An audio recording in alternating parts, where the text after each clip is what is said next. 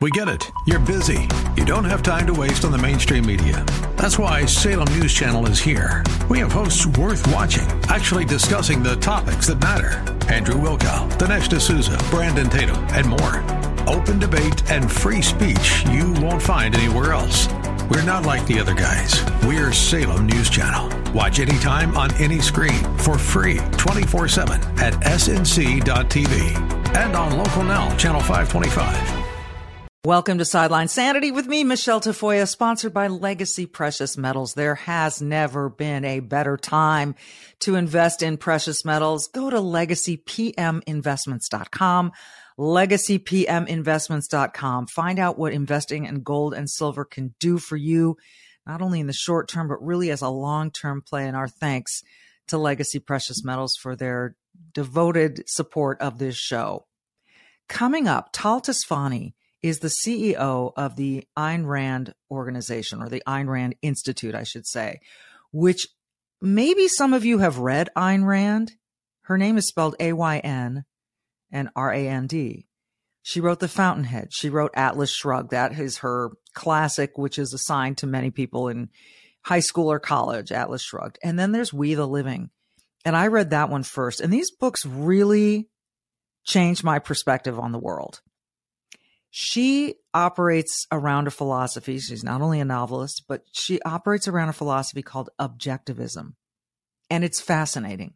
And it's very pro capitalism. And she might be one of the greatest supporters of America ever. And she was born during the Russian Revolution and communism and all of that.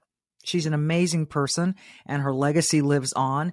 And to talk about it is Tal Tsfany, who came from Israel, has an amazing background, and now runs the Ayn Rand Institute. He's an interesting guy. This is a fascinating topic. We'll get into it next. For nearly three decades, she's reported the action from the sidelines. She started very young. She's covered the NBA, NFL, Olympics, and the college football and basketball national championships. And now, during these insane times in our world, Michele Tafoya thinks we need a serious dose of sanity.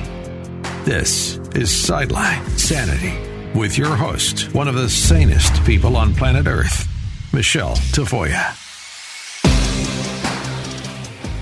Tal Tsfany is the CEO, as I've mentioned before, of the Ayn Rand Institute. It's very good to speak to you. You and I have never met before, but you found out that I was a fan of Ayn Rand, and I'm not sure how you found that out. How did you learn that? We have our intelligence. That's a little scary, yeah. but kind of cool. Yeah. I read first We the Living, and wow, it impacted really? me. It, it, impacted me a great deal. I, I, I decided I kind of wanted to go in order when I decided to dive into the Ayn Rand works. And this book was powerful to me. And it really, I think if Americans read this book, they would appreciate what we have so much more. But as well as being a novelist, Ayn was a, um, a philosopher, and her philosophy was objectivism. Tal, how do you explain what that is to people? Objectivism uh, studies the relationship between consciousness and reality. And uh, Ayn, Ayn Rand uh, define three ways you can go about uh, interacting with reality as a human being. One is by revelations, uh, what you called intrinsicism, which means that the truth is in reality and it needs to be revealed to us through means of revelation. The other one is subjectivism, which means my mind decides, you know, whatever I feel is what reality is. And she says both are wrong. And let's define an objective way to deal with reality and uh, through reason. Uh, the connection between a consciousness and reality needs to be by the power of our ability to perceive it by our senses and percepts, and then make sure that our concepts are objective, objectively describing reality as it is. I think it's a, the most advanced philosophy we have as in you know as, as a race, as a human race. Uh, she's just not well known. You know, philosophy takes ages and ages to yeah. penetrate into the into uh, um, into the culture. And I think if you really understand the meta philosophers, if you think about, I think about four. There's Plato, Aristotle, and Plato is the father of, you know, with his hand up in the famous Raphael School of Athens. with his hand up saying, yeah, it's all about revelations and the world of forms. Aristotle with his hand down saying, no, it's about reality. Uh, it's about reason. And he invented logic and, and everything that we see around us. Technology is all about Aristotle. And then, uh, and then you got Kant, which is the philosophy we're living right now. I can explain that later on. He's okay. a Platonist, but he's bringing back Plato. And I think Rand is the most advanced Aristotelian. Uh, we just have to realize that uh, she is explaining a lot of things around us, and hopefully one day we'll live her philosophy and not what we're living right now. Well, you talked about what we're living right now. Yes. How do you describe what we're living right now? I mean, when I look at the world, there's a lot there's a lot of complexity, there's a lot of confusion, there's a lot of anger, there's a lot of rage, there's a lot of me me me. Um, but then there are uh, definitely those who are are very faithful, deep in their religion, who believe in a higher power. Uh, is there really only one way that we're living right now? Um, I would say, yeah. If you, if you think about, I, I, can give you world history in a minute. It's so, such uh, that you'll understand how wide my perspective is. You, you oh, think good. about ancient Greece and the really the discovery of philosophy, and you got Plato and Aristotle, and Aristotle uh, being on the rise, and then in Rome, Plato's coming back, and then we go into the Dark Ages where uh, Platonism and Christianity, as far as I'm concerned, are kind of joined together and then Thomas Aquinas brings back Aristotle in the you know 1200s and sparks uh, the Renaissance, sparks the Enlightenment, the Age of Reason. He's bringing back Aristotle, and then you, you got the scientific revolution of Newton, you got the political revolution of America, and then you got the industrial revolution of America. But at the same year that America is born, Kant says, "Oh my God, uh, reason is going to kill faith. What do we do about it? So he brings back Plato, but adds put it, puts him on steroids, and he basically says the world doesn't exist really. It's all in your mind. So there's nothing to really reason with, and he creates what Ayn Rand calls subjectivism, which you know um, evolved into this. Uh, we can we can believe whatever we want, and then you you got collectivism uh, with Hegel that led to you know communism and Nazi Germany, and um, which is we can decide whatever we want as far as morality. What we're living right now is an evolution of all of that into deep subjectivism. Maybe you know if you think about woke, what it what is it mm. when you say you can decide to be a man, I can decide to be a woman, every anything goes. At the deep deep end of it, it's uh, you define a relationship between consciousness and reality to say no consciousness comes before reality, whatever I decide. So this is my widest perspective of um, seeing, you know, how the world really starts with philosophy and then ends up with politics. And uh, I, I, see it like as a huge iceberg where we are all living at the top of it. And it's like, you know, winds are lashing from sides to sides, but really somebody's holding it at the bottom of the iceberg and moving us to another ocean. And we're shifting um, from the age of reason into the age of subjectivism. And that's scary. It is scary. And uh, why do you think it's happening? Why do you think it evolved in this direction and so strongly in this direction? I mean, you talked about people believing they can be one thing or another. I mean, we've got kids believing they're, they're puppies and kittens and, you know, and being encouraged to do so and, af, you know, getting the affirmation, which is this buzzword to, to be that which they decide they want to be. How do we get here? We get here from philosophy. Uh, everyone, when you wake up in the morning, you're running on a philosophy. It's your operating system. I'm an engineer, right. so I like to think in, in terms of uh, machines. And but honestly, we're all what we're trying to do. You and I and any, anyone else is to express our ideas, express our morality in reality. You're here interviewing me because that's something you love. It's your productive work. You think it's good. There's, there's, you know, you're contributing in something to yourself and to the, you know, to your environment by doing this. So you're waking up every day and you're living ideas. And where those do those ideas come from? Where did you decide that being productive is good? Uh, when did someone decide to, I don't know, in Saudi Arabia that uh, stoning women to death is, is, is a good thing. They're living a morality. Now, morality sits on two things, which is metaphysics and epistemology. Metaphysics is what do we think about reality, the nature of reality, and epistemology is how do we know reality. Those are the fundamental Now, everybody, without even knowing how to spell metaphysics and, and epistemology, is actually living it because their ethics, um, their morality is based on, the, on those core ideas.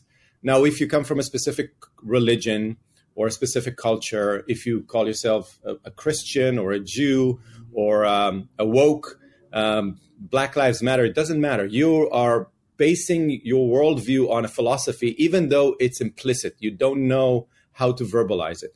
So, you know, when people talk about politics all day long, I see it from afar and I say it doesn't really matter.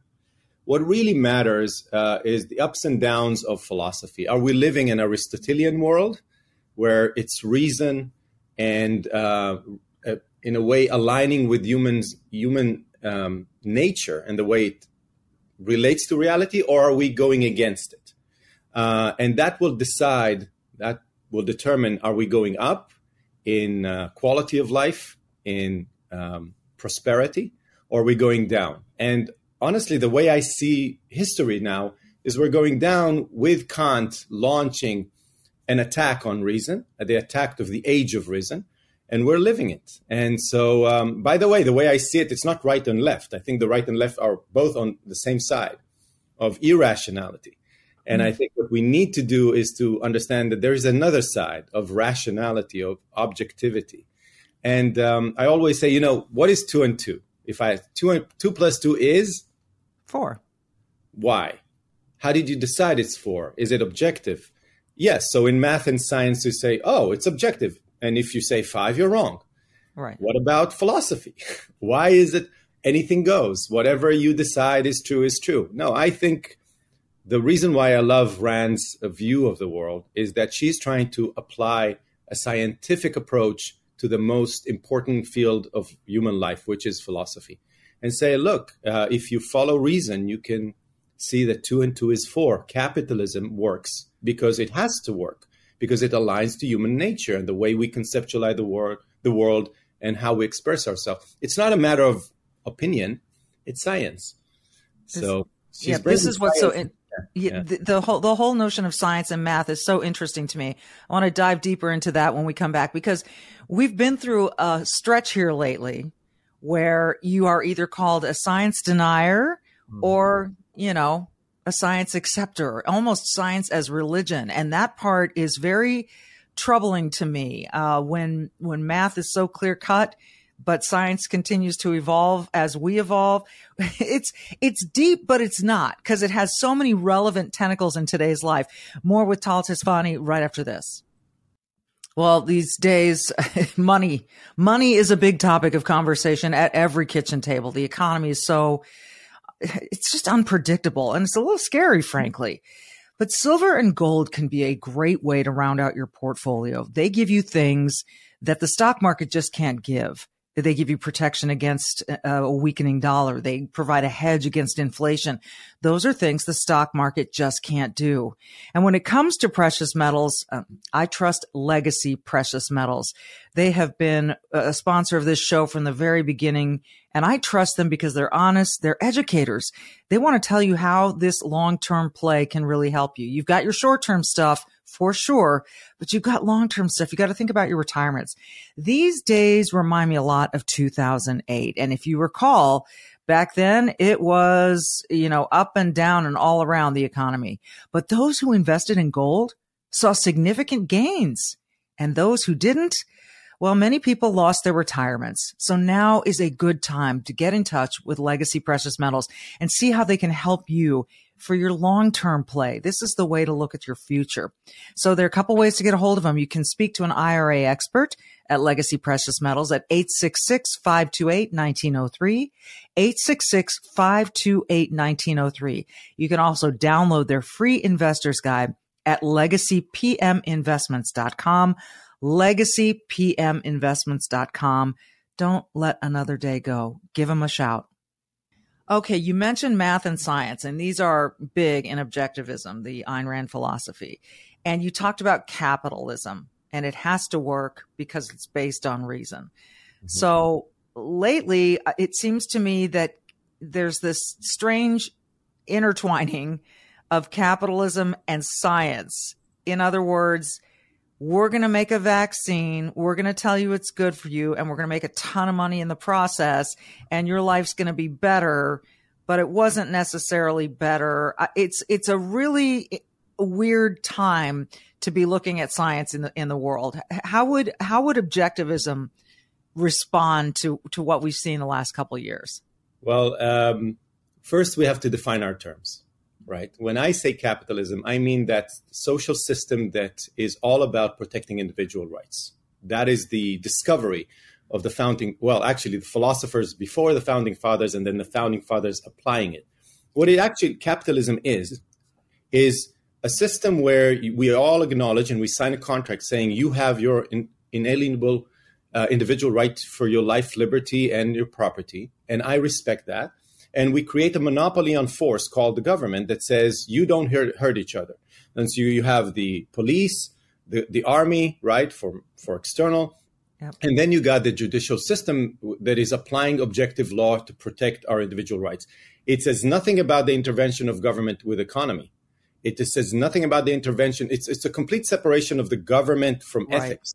It's you're you just sitting in the edge of the island, and whenever we hurt start hurting each other, you come reactively and make sure that we don't hurt each other. That is capitalism. And whenever it was tried, just a little bit, uh, and I think the, of course, the most wonderful century of capitalism was the 19th century in, in America, when there was no public roads and public schools and public welfare and public, public anything, and we went from you know uh, huts to skyscrapers in in decades and do you think we have innovation today? Well, think about what it was to live in 1860 or 1870 when there's oh now there's metal and now there's engines and now there's flight and you know and we have another version of the iphone. Um, so capitalism for me is that system that protects individual rights. And it has to work because it allows it gives humans the prerequisite they need to express their humanity which is freedom I cannot be a, a, human and express my concepts into a product without the freedom to do so. Now, I want to say something about what, what you said with science. So this is capitalism. It's not crony capitalism. It's not the uh, you know pharmaceuticals um, colluding together with the government to get um, you know um, some kind of favors or or just coercion force. Uh, this is not capitalism. And by the way, when people say crony capitalism, I think that's that's it's two different things. You cannot be crony if there's capitalism, because the government doesn't have anything to be to give you um, economically. So that's that's one thing. The other thing is that I think um, people who claim to bring science to the table are not really scientists. Um, the science of matter is one thing, and the science of the mind and cognition is a completely different thing. And people are trying to mix them together. And in this case, um, there's a lot to be said. We only have, you know, 30 minutes. But uh, I can tell you that a lot of people that are claiming to speak for science are not scientists. They have their premises, the philosophical premises, are uh, completely irrational, and I don't trust the word they're saying. Who would Ayn Rand trust today?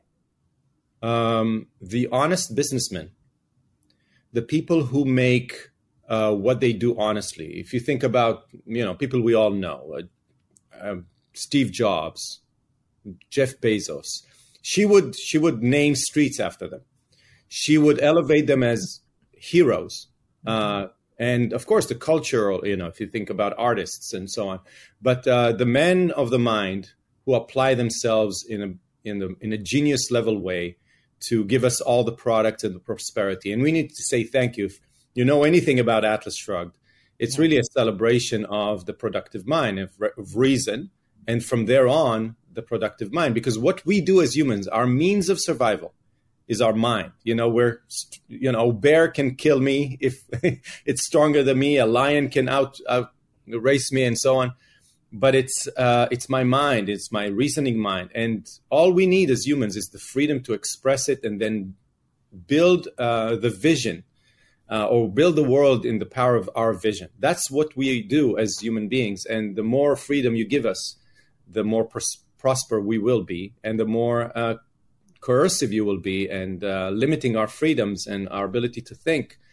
Um, this is where we you know see all the problems that we have right now in the world. Yeah, yeah, and I do think we have them right now. You mentioned two Steve Jobs, and you mentioned um, the the Amazon guy. Sorry, just Jeff my Bezos, yes. thank you, Jeff Bezos.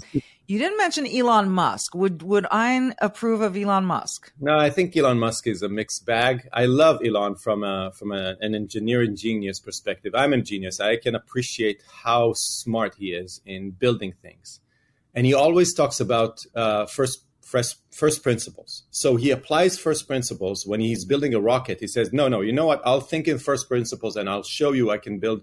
a rocket in like one hundredth of the cost that it costs to build it in NASA or in Russia. He doesn't have philosophical first principles. He t- he starts from a, a, specific axioms and then builds a worldview on top of it. And some of those so-called axioms are wrong. This is why he's a mixed bag. He says great things and, trying to push us in the right direction, and sa- then says something that completely contradicts it. Um, yeah, I invite Elon to uh, get a lesson in objectivism and maybe uh, try to uh, really go below his uh, philosophical first, first well, you, you used a term first principles. Yes. What does what does that mean exactly? It means uh, let's say that I don't believe any anyone on anything. I want to see things as they are. So the axiom is like the world exists, right? In order for you to try to prove me that the world doesn't exist, you have to exist. So that's an axiom. In okay. order to contradict it, you have to to show that it's true. So it has to be true. Um, so um, in in physics, there are some some first principles that he's using that really work for him in the way he thinks. In philosophy, it's very hard to figure it out. Ayn Rand, um, you know, sees three axioms where the the whole human knowledge is based on that human that that a, a sorry uh, the existent exists. It's right here and you cannot not exist. Um, and then that we have the law of identity, what she calls A is A. This iPhone has to be an iPhone. It's not something else. And if you don't really see that it's an iPhone, and then um, that in order for something to exist, it has to be something. Those are like the first principles of knowledge. Okay. And if somebody comes to you and says, "Oh, I don't know that you're really here. We're not really talking here," then walk away because what is there to talk about, right? so those are uh, philosophical first principles. Okay. This is so interesting. I, again, I read The Fountainhead. First, I read We the Living, then The Fountainhead, then Atlas Shrugged. And they all made an impact on me. And my philosophy, I think, is, is, is varied a little bit because while I agree with objectivism um, there's a lot that I've taken from Stoicism as well. And I'm a big fan of Stoicism. So after this next break here, I want to talk to you about how those two might coexist or can they? We'll get to the first principles of that right after this. Well, you may not be able to see Jersey, my dog. He often makes himself heard during the podcast, but you know how much I love this little 10 month old pup that's come into our lives. And recently I started giving him supplements. Um, and I've already started to see results and it's kind of incredible. Why did I choose to supplement my pet's diet? Okay. Well, you've got human food, right? And just like human food, dog food strips a lot of the nutrients out of whole foods. They strip it of vitamins, minerals, all the nutrients your dog needs. Some of that comes out of the dog food and the dog food just isn't enough. Now I know you want to avoid that. So I'm going to tell you about the longevity formula from Pawmade and that's paw PAW made. It's an all natural health supplement for dogs made with 23 dog friendly superfoods to keep your dog healthy and strong. Veterinarian approved longevity formula boosts nutrient intake. It protects against toxins and guards against premature aging. Hmm, that sounds pretty good to me. Uh, and that's important because aside from poor diet, toxins like pesticides, mold, and air pollution well, those can harm your dog's health, just like they can harm a, a human's health. But longevity formula contains special toxin fighting nutrients to protect your dog so they can live a long, happy life by your side. Now, these include premium quality superfoods like organic mushrooms, kelp, goji berry, two kinds of probiotics, and many more things that'll help your pup. And right now, listen to this, a limited time offer exclusively for our listeners and viewers. For every purchase of longevity formula, you'll receive a free bottle of Pawmade's hip and joint formula too. And you know how the hips and the joints of these dogs can take a beating. Now to claim your offer, go to pawmade.com slash sideline. That's P-A-W-M-A-D-E dot com slash sideline or call toll free 833 paw P-A-W made M-A-D-E. Again, that's pawmade.com, P-A-W-M-A-D-E dot com slash sideline or call 833 paw made. You'll be glad you did. Okay, I love Stoicism. It has given me great guideposts in my life, and it's based on, you know, justice and courage and wisdom and temperance. And so it's it's a little bit of a a, a different approach, I think, from objectivism. Yeah. Can the two coexist within one person's philosophical worldview? There are, there's a lot of great stuff in Stoicism. I have to, you know, to uh, say I'm not an expert. And uh, by the one of, of the faculty members here in the Ayn Rand Institute is a, a, an expert on Stoicism and the relationship between Stoicism and objectivism. And you, you I, am sure he'll be happy to. Uh, we'll have to have him on the show next. Yeah. Uh, but I would say, look, uh, a lot of the, you know, what all of the Stoic uh, Stoic philosophers are trying to say is is very aligned. Uh, I mean, from a virtue perspective, uh, and how does a, um, a, human need to apply themselves with the, the right virtues that are coming from the ultimate virtue, which is being rational, Apply, using your mind in the way, the only way that it can really understand, integrate reality, and then act according to it. I would say the only thing that I've, when I, the little that I've read is that Stoicism has this sense of duty, like you have to yes. do something. And I don't believe in duty. Uh, I believed in duty till I was 39.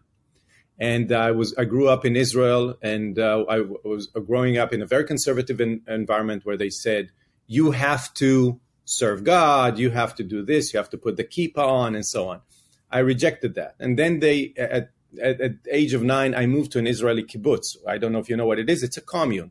Uh, the Russian immigrants to Israel created a commune, and I was. Um, people don't understand that, but I was not the property of my parents anymore. I was the property of the kibbutz.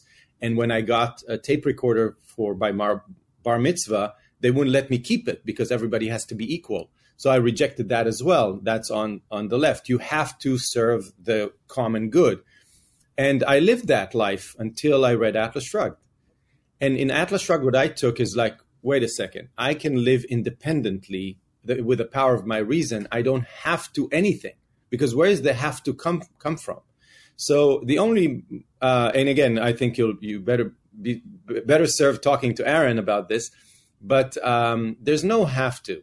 The only have to needs to come from from me realizing that being honest and being just and being courageous and being principled, uh, principled are all uh, guides, uh, moral guides to say if you follow this because of your nature and the nature of reality and the combination of those two, you will succeed.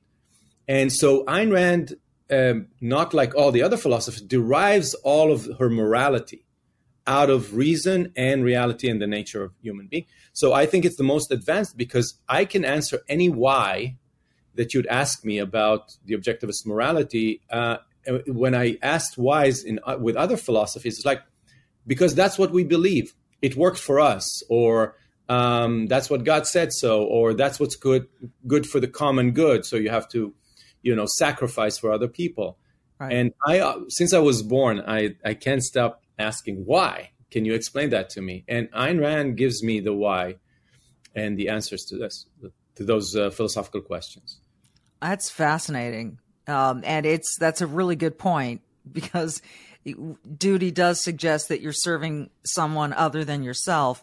But you know, like you said, we do we we require a military, right, mm-hmm. to protect us from outside forces, and they do a duty, a service. So h- how can you have that duty as being acceptable within objectivism?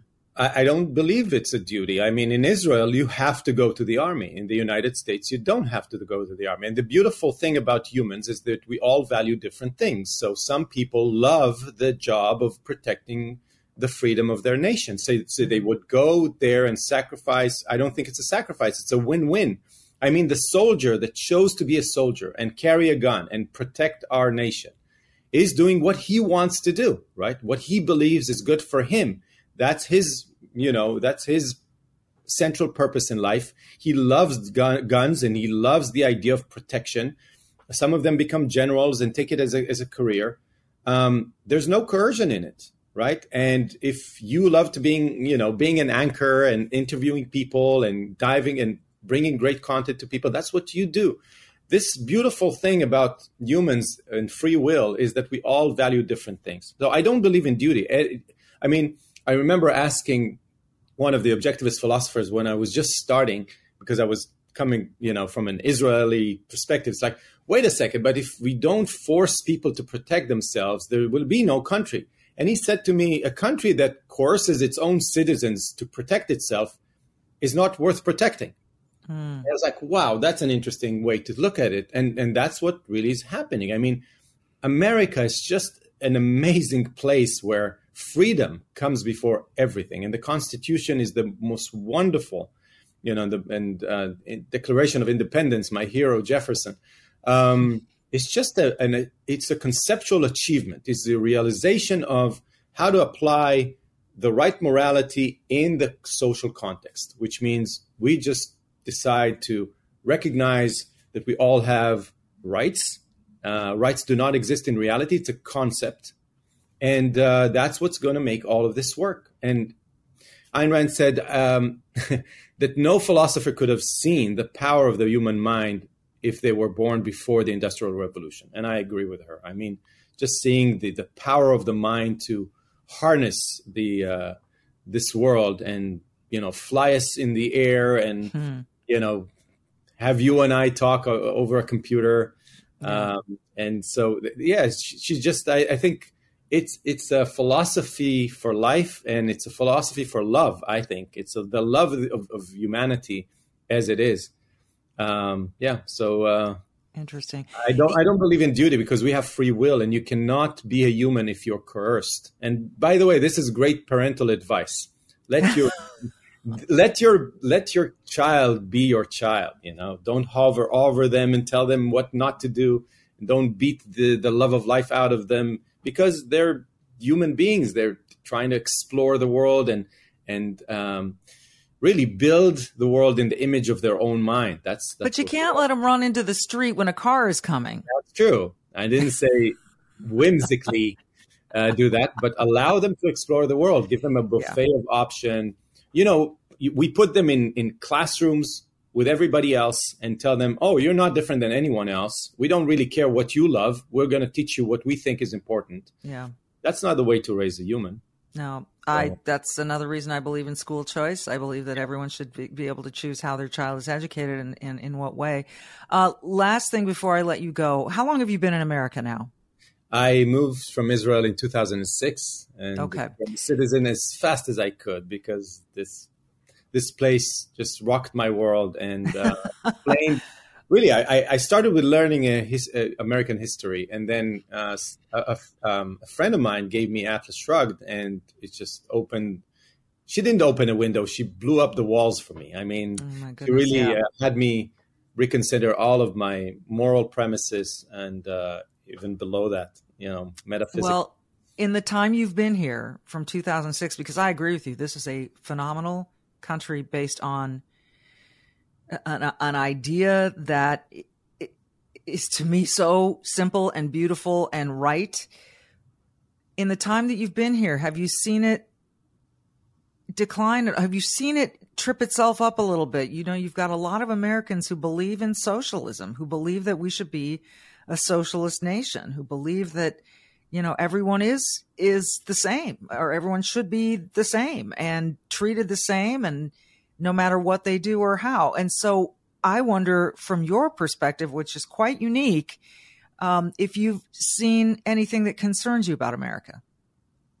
I'll give you the uh, the local and then the uh, the more uh, abst- abstract uh, answer. Okay. the, the local one is i live in alpharetta georgia and ah. when I came in 2006, everybody was smiling at you and uh, wishing you, a, uh, you know, have, to have a great day. And it was amazing. I remember one time I was in a in a stoplight and I, I was distracted. I didn't see it turned uh, green, and then a couple of seconds later, I I said in Israel they would not just honk; they would come out of the car and bang your, your on the roof for you to go. And that's the beauty of the of uh, you know the freedom of uh, the social context of America is is we respect each other. You are an opportunity for me if you're walking if I see someone in the street because we don't coerce each other. And uh, in other social places, people don't understand that you're any everyone is a risk. Everyone is uh, is a, is a danger because you're fighting for the same things, and who's going to get more money out of the government, and and so on. So this is, creates this animosity. From a, a, very wide perspective, I can tell you that yes, America is beca- be, becoming Europe.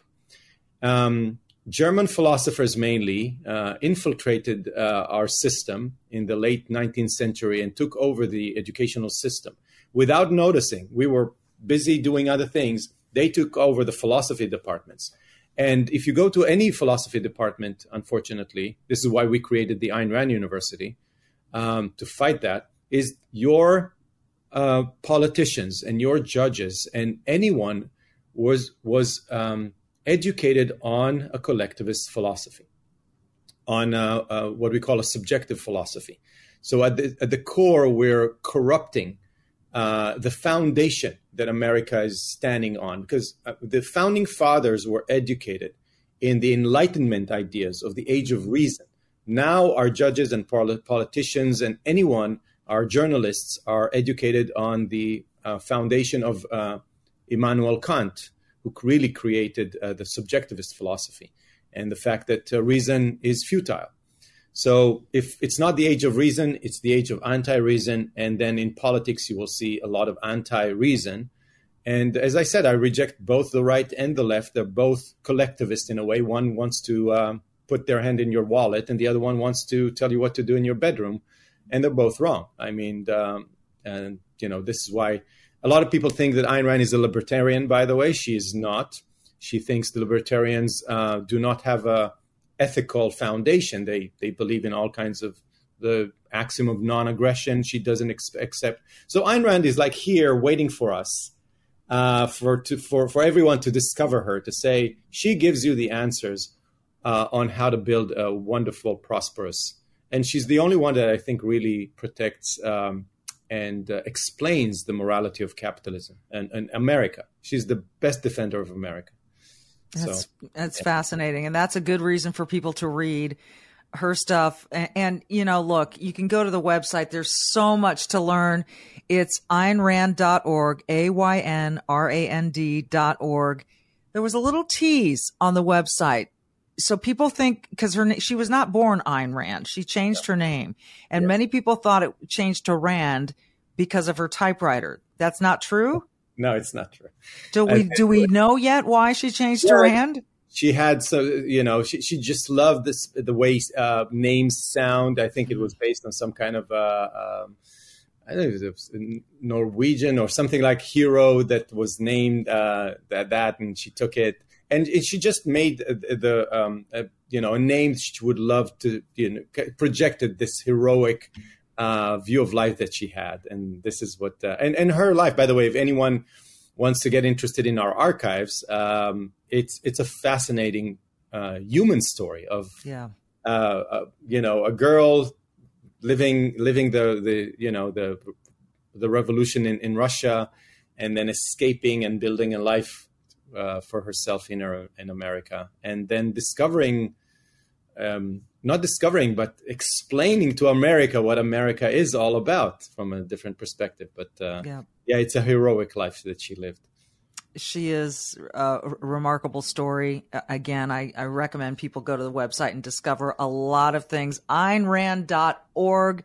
Tal Tsfany is the CEO. We're so glad you took time to join us today. Thank you so much. And we're going to we're going to delve into some of your other resources because I do find this a, a fascinating uh, topic. And I think that that intersection of stoicism and objectivism would be really interesting to, to dive deeper into. So we'll do that.